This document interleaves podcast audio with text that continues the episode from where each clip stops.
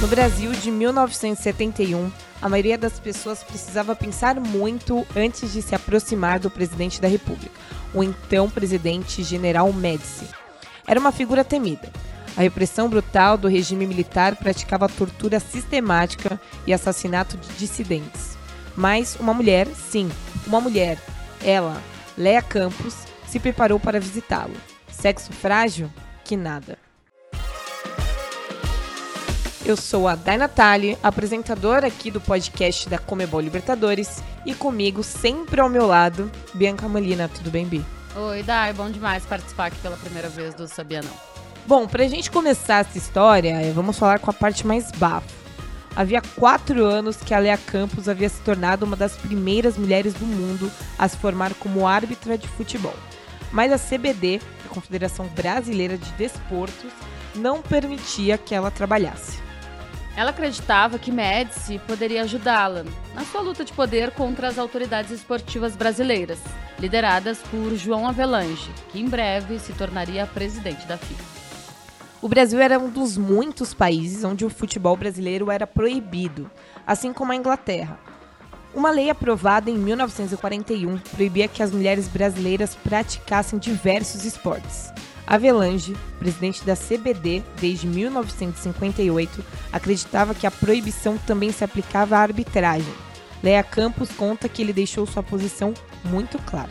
Primeiro, Avelange me disse que o corpo da mulher não é adequado para arbitrar jogos de homens, contou Leia. Agora com 77 anos, a BBC Sport. Depois ele disse coisas como que ter períodos menstruais dificultaria a minha vida e terminou insistindo que não haveria mulheres na arbitragem enquanto ele estivesse no cargo. E não foi a primeira vez que Leia batalhou para trabalhar com futebol. Ela nasceu em 1945, no interior de Minas Gerais. Começou a se interessar por futebol muito cedo. Na entrevista à BBC, lembrou com orgulho de jogar com bolas de meia improvisadas. Para afastá-la do futebol, seus pais começaram a inscrevê-la em concursos de beleza.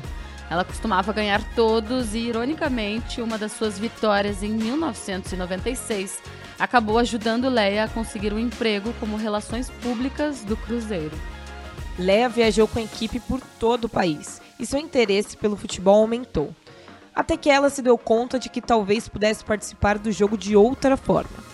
Em 1967, ela se inscreveu em um curso de arbitragem e foi aprovada. A aprovação foi apenas o começo de uma longa batalha contra o patriarcado, já que ela não conseguia licença para apitar. Até que em 1971 ela recebeu um convite para participar da Copa do Mundo de Futebol Feminino. E é aí que entra Médici. Um dos diversos cursos de beleza que ela venceu foi o de Rainha do Exército, ela pediu a um comandante local que a ajudasse a conseguir uma audiência com o presidente, que estava por visitar a capital mineira. Ela conseguiu três minutos e disse ao presidente em Belo Horizonte que precisava que ele anulasse a decisão de Avelanche. Chocada, Médici então marcou um almoço com ela no dia seguinte, em Brasília. Para sua surpresa, ele entregou a ela uma carta pedindo a Avelanche que emitisse sua licença de arbitragem. Em julho de 1971, Avelange convocou uma entrevista coletiva e afirmou que após uma mudança de opinião, Lea Campos seria autorizada a trabalhar como árbitra. Ela apitou 98 partidas, a maior parte em divisões inferiores, em várias partes do Brasil. Nesses jogos, a presença de uma mulher árbitra era anunciada como uma espécie de atração exótica. Intimidação e discriminação sexual foram presença constante no seu trabalho. Há 18 anos, uma mulher não apitava a primeira divisão do futebol masculino. A exceção ocorreu em maio de 2019, quando Edna Alves apitou a partida entre CSA e Goiás. Na semana seguinte, ela foi a única árbitra brasileira a ser escalada para apitar jogos na Copa do Mundo, na França.